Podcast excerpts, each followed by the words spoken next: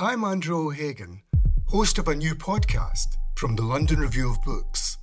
It's about the bloodiest and most controversial event of the Falklands War the sinking of the General Belgrano. Margaret Thatcher was accused of a war crime. The truth would only emerge in the pages of a private diary. This is the Belgrano Diary. Listen wherever you get your podcasts. Twice, twice, You're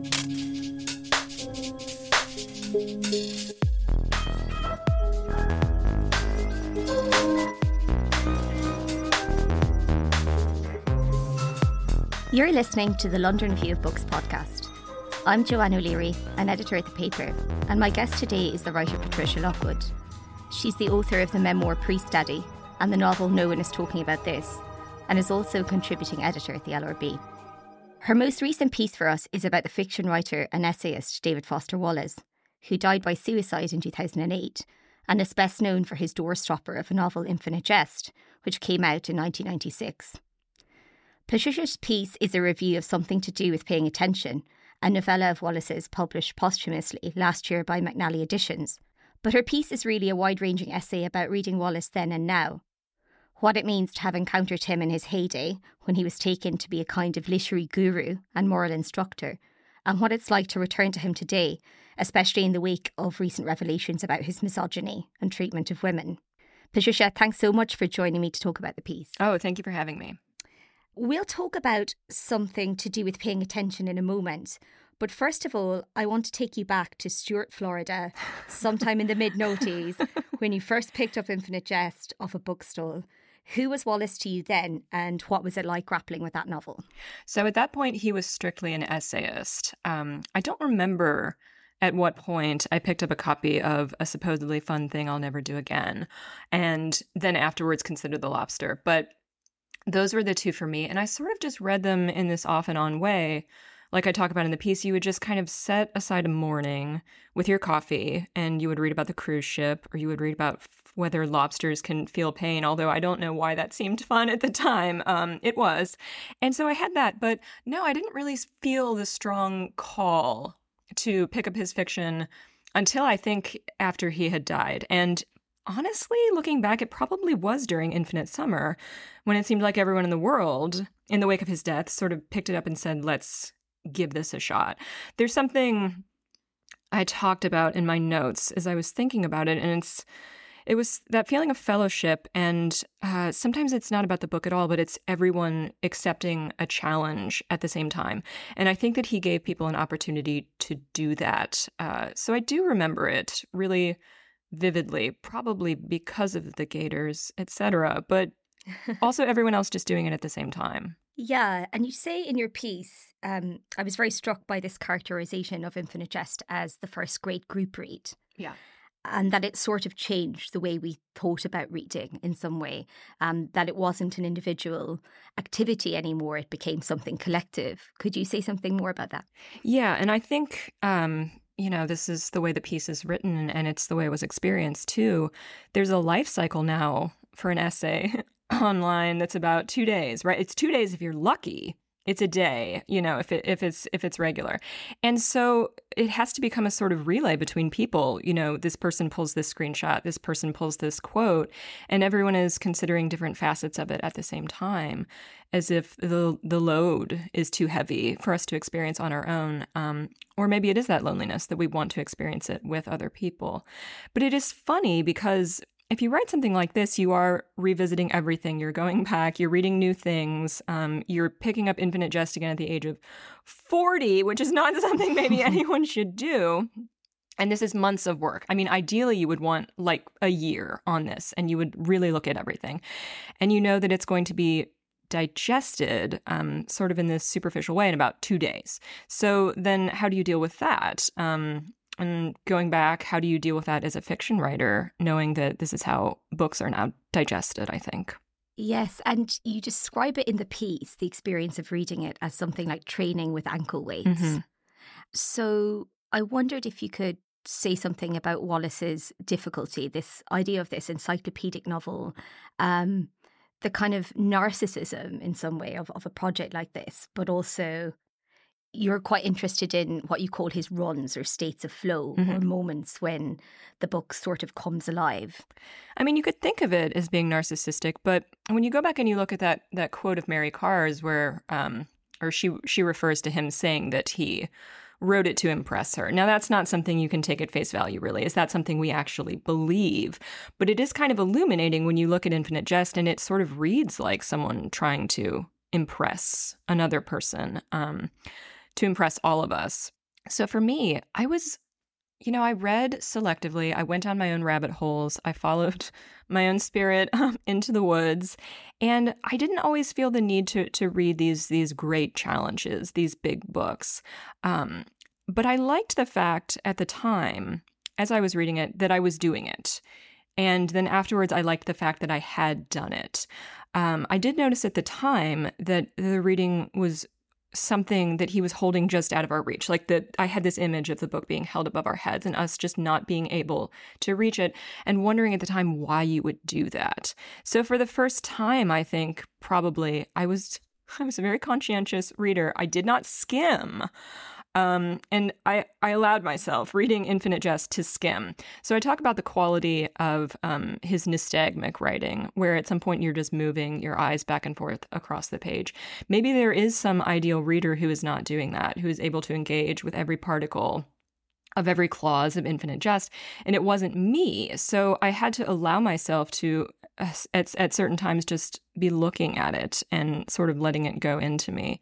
Um, and yeah afterwards i was like well wait that is something you can do. My life would have been easier possibly before if i had known this. So that's a little bit what I meant by that. When I revisited it though, I was I was surprised because I had started with something to do with paying attention and then had gone on to The Pale King and I had really enjoyed both of those and found them very energizing, very stimulating. And I don't think I was prepared uh, for the sort of deadening quality of of a lot of Infinite Jest and then a lot of uh, brief interviews with hideous men. So we see something in Wallace laid side by side, you see this absolutely compelling quality in these runs that you talk about. And then in other places, just absolute unreadability. So at any point when you're considering all of him, you're having to consider those things side by side. Yeah, sure. So let's talk a little bit about this novella, something to do with paying attention. It's a curious object, not least because of its relation to The Pale King, um, a book Wallace left unfinished at the time of his death and which came out in 2011. So, could you tell us a little bit about the book um, say what it's about and just explain the publication history a little bit. I really like you working on all your Wikipedia knowledge. We were joking beforehand about how like we spend the morning just reading the Wikipedia entry to make sure the dates, the names, everything's are fixed. You know, it's, it's like fixed in place. Um, Large type. Yeah. So I, it's a beautiful object, really. The McNally edition. Mine is numbered three. I'm not sure if that means anything. Uh, McNally edition number three. And there's this this beautiful empty chair on the cover, and there's this uh, fake wood paneling, which I really appreciated as a design object. I thought it was really beautiful to look at. Um, so it is one of Wallace's uh, showcases, I think. He is at his best in a monologue um, where he is not sort of using the device of ventriloquism. The voice and something to do with paying attention is is very direct, which is his best quality in these sorts of pop out runs that we talk about. So this is ostensibly an interview of a character named Chris Fogle, and we agreed beforehand that we would not make the mistake of calling him Jared Fogle, the American sandwich pedophile, which is the most uh, famous Fogle in America. So, yeah, so he opens it. I'm not even sure, or I'm not sure I even know what to say. To be honest, a good bit of it I don't remember. I don't think my memory works in quite the way it used to. It may be that this kind of work changes you, even just rote exams. It might actually change your brain. For the most part, it's now almost as if I'm trapped in the present. If I drank, for instance, some tang, it wouldn't remind me of anything, I'd just taste the tang.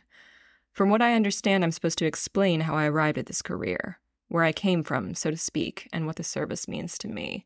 So he's talking about that, but of course, it's a fictional device to allow him to talk about everything that ever happened to him because we don't know what's relevant. We don't know what leads us down a specific path. Um, a lot of times, it'll just be something very incidental, a mistake even. He steps into the wrong classroom one morning after a period of being in and out of different colleges, not really knowing what the course of his life is going to be, being what he terms a wastoid, you know, like uh, smoking up with his his mom and her new lesbian partner Joyce, um, not knowing what he's interested in, but feeling perhaps this directionlessness, um, feeling perhaps his his father's disappointment in him, and then stepping into a classroom one day where there is a Jesuit at the front of the room wearing a slightly racy watch, as in my experience they will, and you know talking about taxes and giving a hint in this lecture that he has some sort of a past with it, that um, this is something that in his secular life, which we must believe he has foregone, that that he was that he had experience in, that this was his life before, and Chris Fogle. Uh, is struck by this. He experiences one of these conversion moments that you do sometimes find in Wallace. Um, now, the excerpts that we get of the actual lecture seem again like kind of fraudulent, uh, a little bit guruistic when he actually allows the Jesuit to talk. But when the Jesuit is simply existing in the numbers, Chris Fogle is enraptured. There's a slight detail he mentions earlier that he went through a period where he could not read because he would count instead. He would count the letters of the words. And uh, he tells you at, at, periodic times throughout the text, like how many words have elapsed. Um, and he does that at the end of the Jesuit's lecture. So there's this idea of existing purely in numbers. And Wallace, in the quotes at the end of The Pale King, talks about this idea that the, maybe there is this string of numbers that Chris Fogle knows or once knew that, when recited or accessed, is the formula for total concentration. It's not something you actually arrive at in the book. It's simply in the notes, but it's it's this very interesting idea um, as he piles these numbers up, as he he listens to the Jesuit engage in this this pure recitation of form of what we are to do, you know, as, as tax officials um, that he does attain this state, this state of concentration. So the book is a little bit about that. Wow, that was pretty well done. I don't know that I'm always good at summarizing what something is about, but yeah, that's that's that's what something to do with paying attention is about. And it, it was, I really did find it enthralling. And this monologue was originally published as part of The Pale King, right?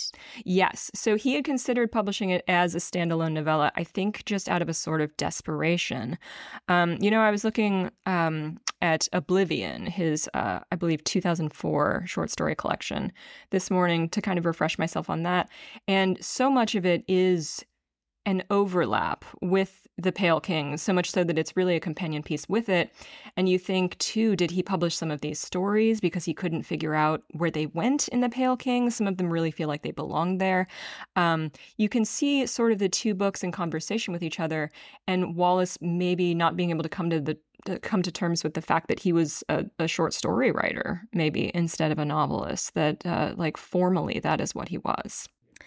I was intrigued by the suggestion of yours in the piece that the Pale King in some way profits from its incompleteness. Mm-hmm.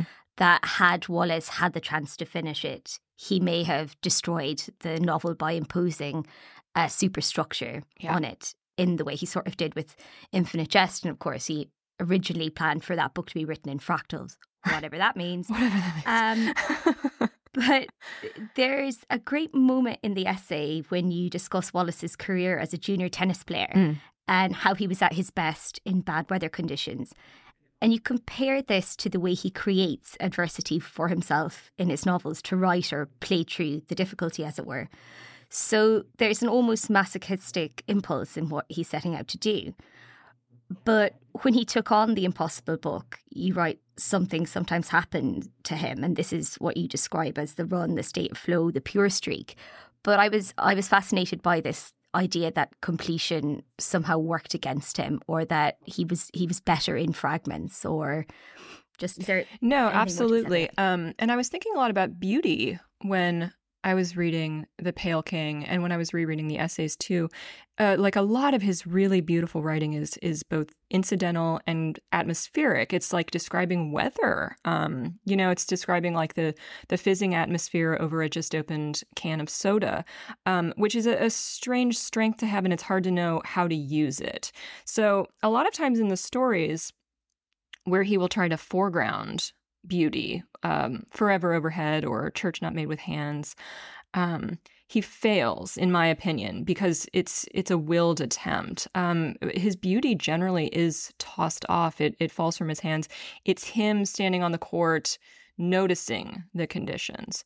So I think it is true. I think it's true that he liked to to build this theater of adversity for himself. When you're reading Infinite Jest, you almost think I could tear it apart and I could lay the sections together that wanted to be together. It's like he took it, he took a narrative and he shredded it. And it, this was intentional. He talks about this in, um, although of course you end up becoming yourself, his road trip book um, with David Lipsky. He talks a, a great deal about it and how this is how he experienced reality. So this is true to how he believes fiction also ought to be if it is representing that reality. And yeah, what we're getting in The Pale King is his editor, uh, Michael Pietsch's, I'm not sure that that's how that's pronounced, but his editor, Michael Pietsch's, um, putting it together, I think, in in a, a, loyal way, in a way that is loyal to Wallace, but also loyal to the text, um, to what sections wanted to be together and what wanted to lie side by side. But you can also think, you know, if, if Wallace had it in his hands, this sheaf of paper, I talk about Karen Green and um, his editor, Bonnie Nadell Finding you just picture him, you know, throwing it up into the whirlwind and just letting the whirlwind chop, chop, chop, chop, chop. And then it falls down in, into the form that he would have preferred.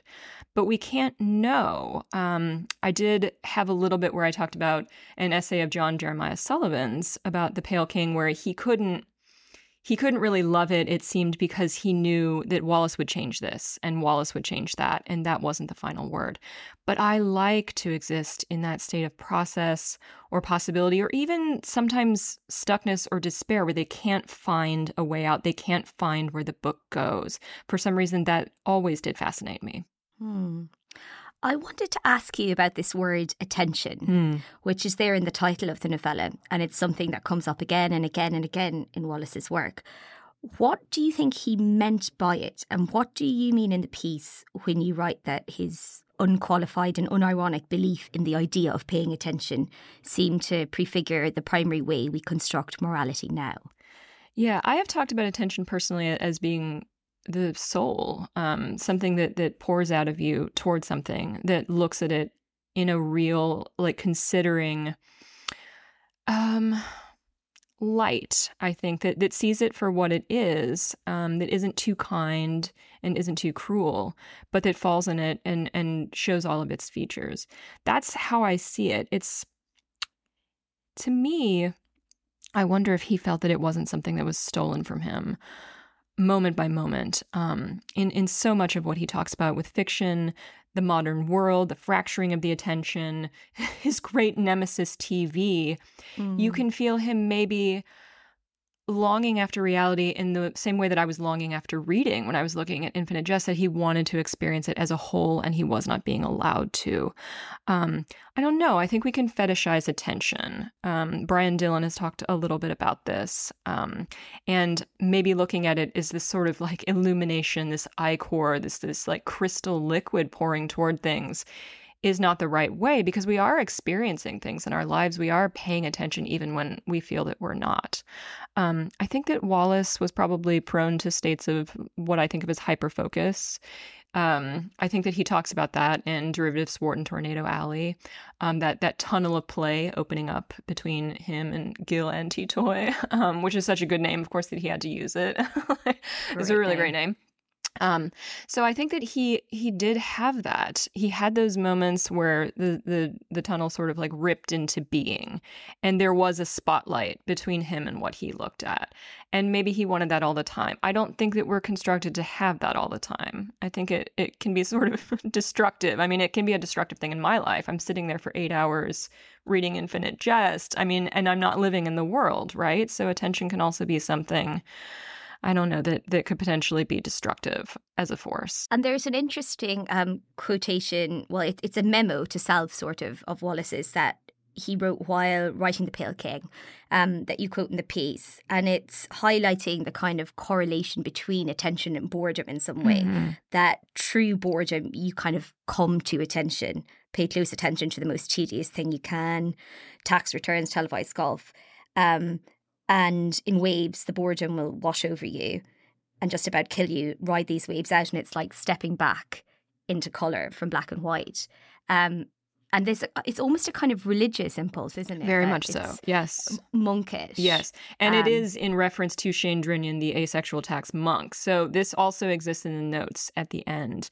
And he is asking himself you know um, in the text in the notes is Shane Drinion happy? You know, the one who's listening to the Ultra Fox Meredith Rand drone on about how beautiful she is in her time on the ward as he levitates. Um, it's absolutely religious. And we know that there is this.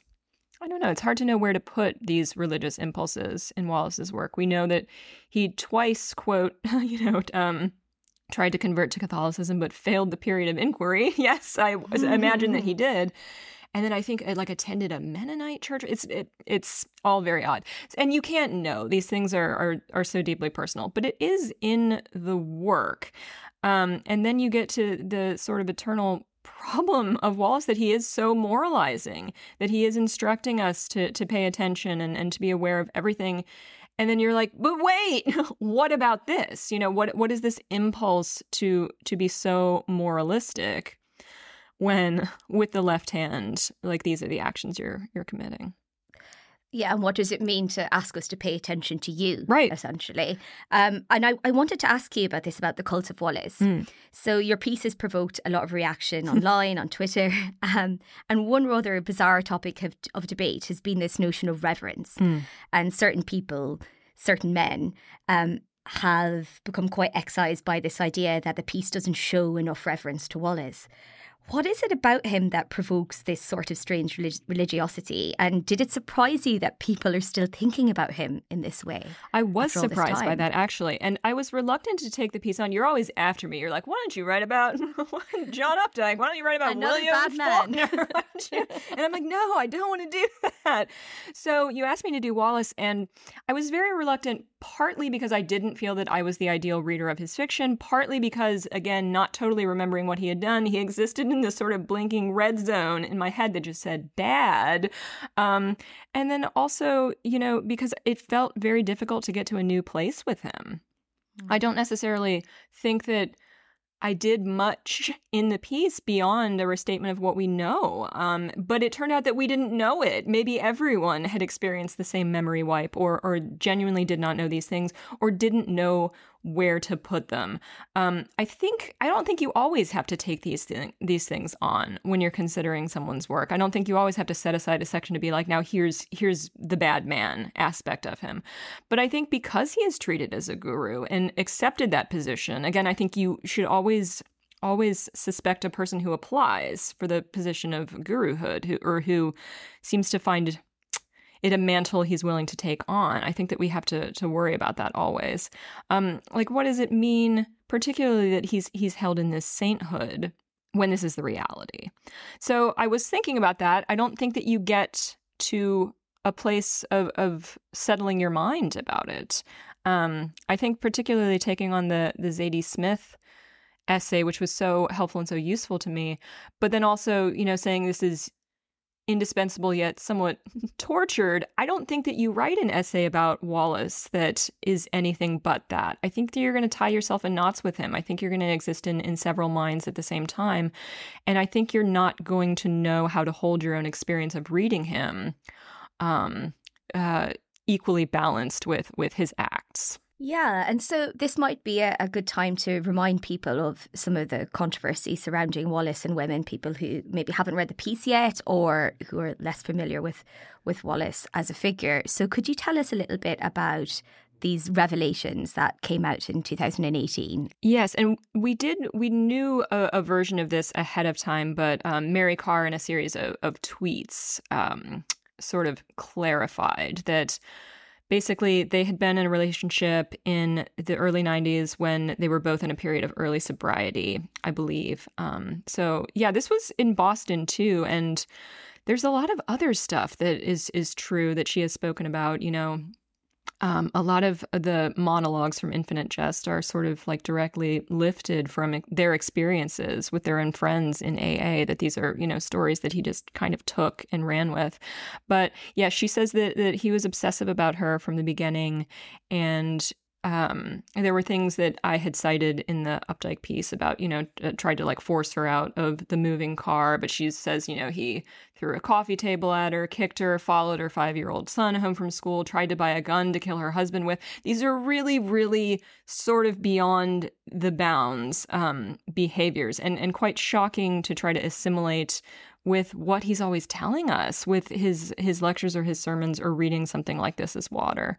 Um, yeah, so that that is in the piece, and it was it was surprising to me. I mean, I think it was just a it was a short section. It was three paragraphs, and again, it was me refreshing myself about that information, um, and and putting it in there, and it did really provoke a sort of fury, which I did not quite expect. I thought, if anything, I would be accused of being too reverential toward him. I did. That's exactly what I thought would. would, would I, I genuinely thought. Yeah. I thought the ending is going to be a problem because I do have this moment where this text, which uh, brief interviews with hideous men had felt so deadened to me for so long, it would not occur, it would not come alive, and then it suddenly comes alive in this story, which is you know quite viscerally about sexual assault.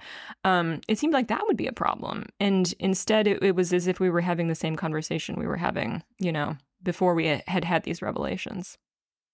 Right, and I, I guess part of it has to do with his difficulty, right? How Mhm. the sometimes attritional task of reading his work became not only a badge of intellectual worth, but it became Moral. a way of, of defining Yeah. the self for so many people, Yeah. and particularly for men. I mean, the, the gender thing is there, right? I mean, there's something. I mean, I'm not suggesting that Wallace only appeals to men, but there's Never. something about that novel, that encyclopedic kind of zeal, Yeah, um, that that seemed to just get them in the right place Yeah. um, in some way. And it's difficult to think of a writer since Wallace to whom people have turned to for moral instruction in this kind of totally bizarre way. right.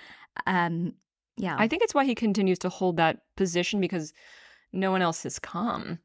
And maybe it is because it's it is the end. Like he marked the end of something and not the beginning. Um, someone said on Twitter that it, it's clear now that you know that he was marking the end of something, the end of the the big systems novel.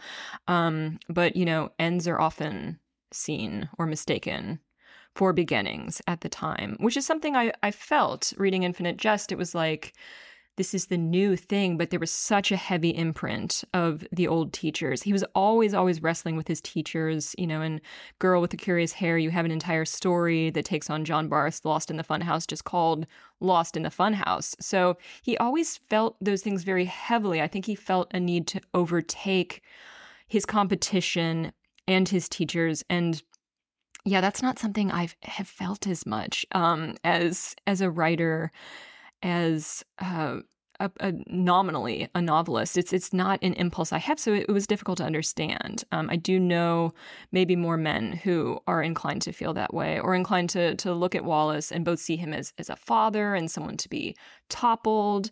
I didn't have that experience really. I sort of read Infinite Jest and was like, well, this is not quite for me, but I'll continue to enjoy these fine essays with my set aside mornings and my cup of coffee. Um, I don't know. I think you see it in the Updike thing too. It's like he's he's our dad and our baby at the same time, and I don't know what we're supposed to do with that. It seems such a deep human impulse that it, you don't want to take it away from people. yeah. I mean, I love that moment in the piece where you describe there being a, a, time in America where you couldn't say anything about Infinite Jest without a little man popping up and saying, That's, That's the point." Don't you understand?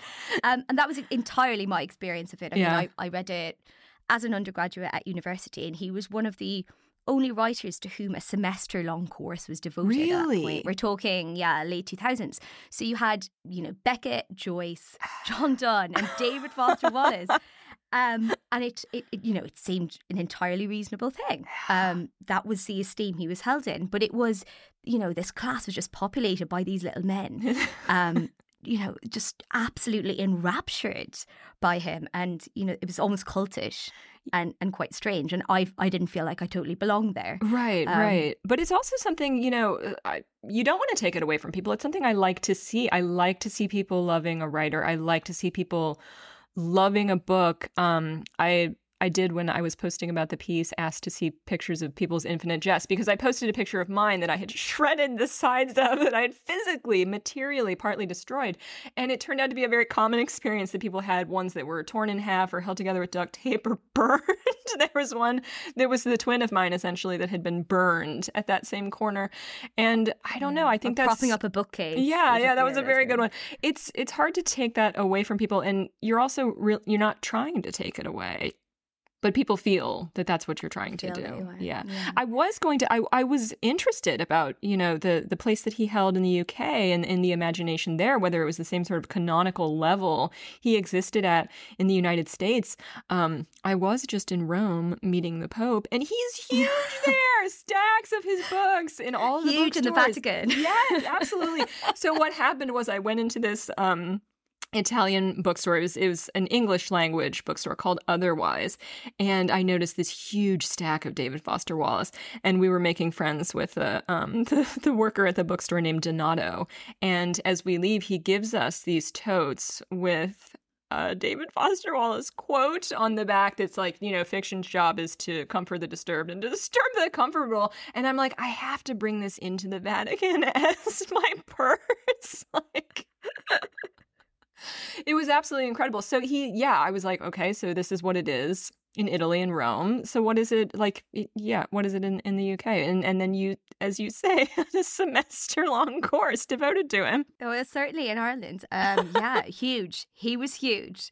Um, and you know, there's this kind of sunk cost fallacy in a way, isn't there? How much time Yes, you, absolutely. you sink into him, and so he Yes. becomes really important for you Yeah. because you've devoted hours and hours and hours of your life. Yeah. So I, I kind of, you know, this guy's, you know, I, I see it now. This guy's really important, and I know everything about him. Yes. Um, and so I came around to that way of thinking. Yeah, But- and I wasn't expecting what I found. Um, I had been talking to a friend, and you know, I, I was like, "Tell me about your experience with Infinite Jest," and he's like, "I read it three times, and it just got worse every time."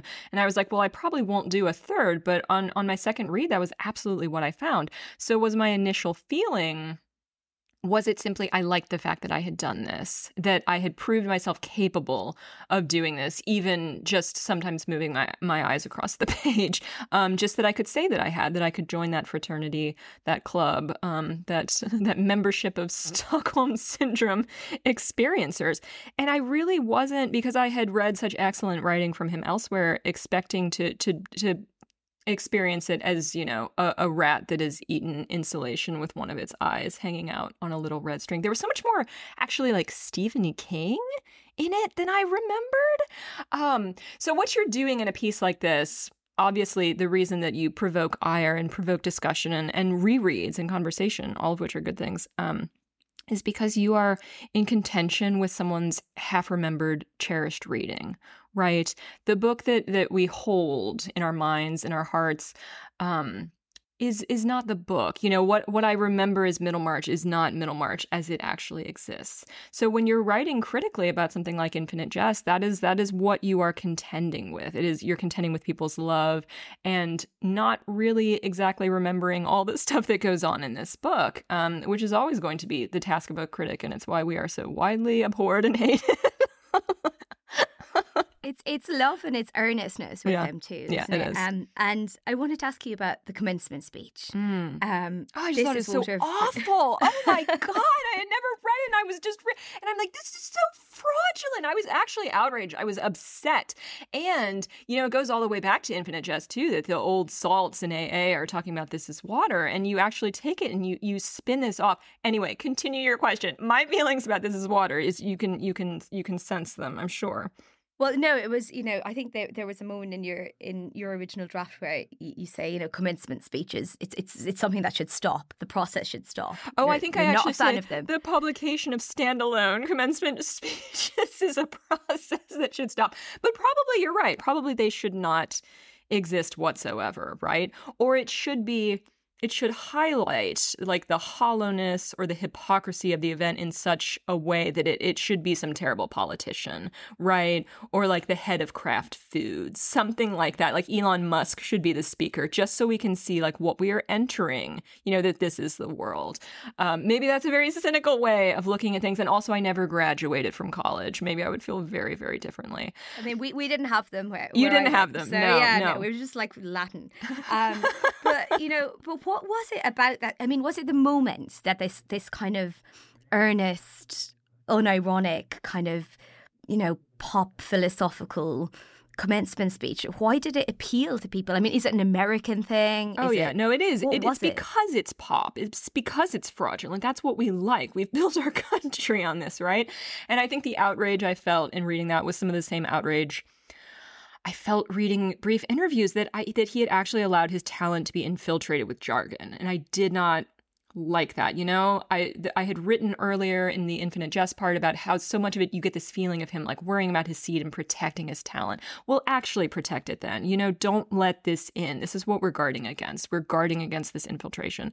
So I don't know, but at the same time you're asked to do it. You're not thinking probably that this is going to make up a cornerstone of your reputation later, or that even people are going to take it as seriously as they have done. Publish it in a standalone edition with a great deal of airy space between text, you know? Like you you aren't necessarily aware of those things. So it, it's probably not as deep as I'm thinking. But for me it did stand for something, right? Um it, yeah. yeah, it, it stood for something that was like you have you you've allowed something in that should not have been allowed. We've talked about the misogyny um, a little bit and the accusations and so forth, but I think one of the things your piece does really well is to show the way in which those tendencies are part of the texture of the fiction itself. Mhm. So they're not just these, you know, Yeah. paratextual events Right. that happen outside of the book. Um, and I wondered if you would talk a little bit about Brief Interviews with Hideous Men or The Pea Goat, indeed, or these women in, in his in his fiction and how problematic these figures can be. Yeah, I mean, you're right. It's it's if it were completely absent from the text, it it would uh, you know we would not be talking about it in the same way. But it's there. It's there particularly in something like brief interviews. And I mean, the pea goat is just she's such a rip. First of all, actually, of Mary Karr, and then pretending she's not from Texas was just again very outrageous um, to me. And that you know she's so beautiful that it forces her own father to be in love with her, and you know she has to have like acid thrown in her face. as a punishment. It's so, So bad. horrifying. It's really bad. But it actually became more of a problem for me because the Pico gets some stuff to do. She gets some nice little physical set pieces in there. I did not like what we experienced in The Pale King with Meredith Rand. Um, because it really could have been good. He's really, really listening to her. Shane Drinion, the asexual tax monk, uh, monk, is really listening to Meredith Rand at a fake TGI Fridays, basically. And this is an, an after hours sort of gathering. Are you vaping right now? I literally see you vaping right now. I thought I turned your camera off. You're you're literally not supposed to be looking at me. Is this how you Please, as you were. All right, keep that in. We're keeping that in. But yeah, so he's listening to her and he's allowing her to go on this long monologue. And what she's talking about all the time is her own awareness of her prettiness. And it's just so grindingly awful.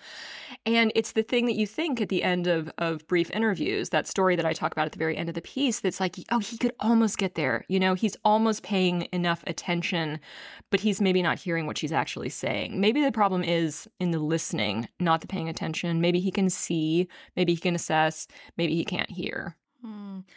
There's something. I mean, the, the idea of this book is these interviews are Mhm. structured as answers, with the Right. The, the question is just a cue, so you don't know- Yeah. know, what it is. But there's something that also feels very sinister and strange to me. I mean, what what is he doing with oh, that? I Oh, mean, absolutely. what- And the one that I talk about specifically in the piece, like I reread it a couple times because it's a little bit different from the others in that like he keeps offering the interviewer like a drink. So it doesn't actually seem like it is taking place in a therapeutic setting almost. And there is then the hint that something is going to happen to her right at the hands potentially of this this hideous man. So all of that is in the text and mm, it's not very heavy. It's just lightly strewn there. Um, but yeah i mean that's that's the one that you have to think about. And it i think it is the one that is a lot more unsettling for people. Um, i think you can go all the way through the fiction. You can end up with oblivion. But that's not actually what i wanted to do okay? So what i wanted to do was I don't know, if you're fighting with someone, you're keeping them alive, right? If you're talking about good old neon, which is probably the late story that people talk about the most, then what you end up talking about is suicide, right? And I didn't actually want that to be the central fact of the piece. Um, I don't think that suicide necessarily is the central fact of someone's life. Um, I don't think that it, it casts that shadow back over everything. So I wanted, I, I sort of wanted to keep it in this place where he was like still bad, still a live wire. You could really still engage and fight with him. I think that part of what you're trying to do in an essay like this is to to meet the person when they are alive, um, and not in this sort of sanctified or mummified state of death. You point out in the essay that there was an ambient pressure for a while to say that Wallace created a new kind of fiction. Right. But that in fact it was the essayists who were left to cope with his almost radioactive influence. Yes. I think that's actually very true. Um, can you say a little more? Yes, yes, I can. Can you say a little more? so I did originally in the piece refer to um you know, his son, John Jeremiah Sullivan, uh, parenthesis, not actual. So he has just these people who have come after him, who have acknowledged their debt to him and, and who have worked sort of in the, the path that he cut for us. And, you know, when I was reading his essays, I had no thought of writing essays myself. I really didn't. It, it didn't seem like a form that interested me in any way. Um, but I think there's something about the directness of voice that is what has carried people forward. Um, so you have like Joan Didion on the one hand, and she's in her sunglasses and she's having a migraine. I actually relate with that like a whole lot more now than I do with DFW. And then you have this guy who's basically like releasing the spout directly into your consciousness, um, so that you're sort of like carried along on this. And that is what we learn to do. And I think in, in the fiction that um, is generally considered his most successful, or that certainly the fiction I like the most, something like Something to Do with Paying Attention, uh, something like Good Old Neon, uh, he uses the direct voice in a fictional consciousness, right? So I think the fiction that is the least um, successful is the most mimetic, most ventriloquistic, um, Wardine be cry sort of things, um, where he really taps the essayistic voice that is piped directly into you in fiction is where you really hit the sweet spot.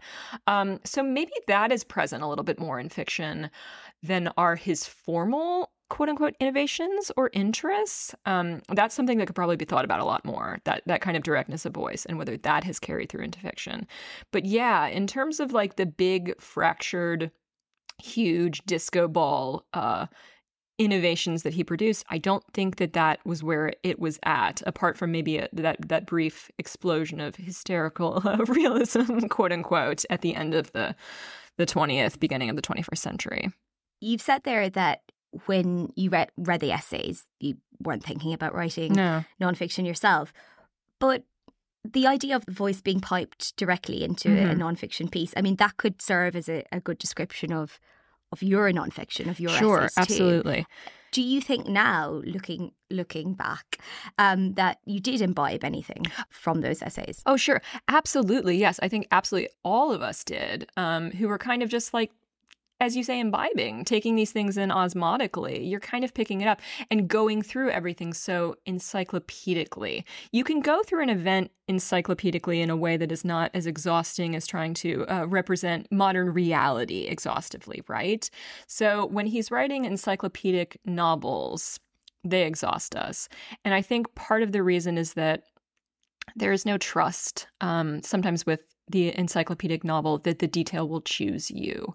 You have to cram everything in because you don't know what is the significant moment. But if you're just you know, going to the state fair, if you're going to, um, if you're hanging out on a cruise ship, you can get everything in and it feels quite different. So I think we enjoy that kind of encyclopedic approach combined with a very disarming hey, I'm just like you guys kind of voice. We can enjoy that more in the essays than in the attempts to sort of represent everything as it is in fiction. And I like this idea too that he relaxed or allowed Yeah. himself to, to relax in his nonfiction. Yeah. I thought that was very striking and possibly true because he wasn't worrying about his seed. Yeah. Um, as you describe him doing when he's, when he's writing the novels. I think he seemed he seems like happy, relieved to be assigned something. And sometimes that's true, you know, like I do these pieces and as someone pointed out, you know, maybe this is the position you hold that people will read your essays and, and not your other work. And to me that's fine because I don't have any conception of myself primarily as a novelist. It's not something again that I'm like coddling and worrying about. It doesn't really matter to me. And it very well might be true. We don't know what our strengths are necessarily. We don't know what will release us into a kind of writing that is very direct and true. For him, it did seem to be assignments. And there is kind of the feeling in the runs that you talk about um, and that I talk about in the essay, that he has like set himself an assignment. I'm going to write about this, and I'm going to go through everything exhaustively about Chris Fogle, and then he's released into a kind of relaxation. Um, gets to play, you know, restful micro tennis. When you're not thinking about doing the great things, sometimes you can really do it.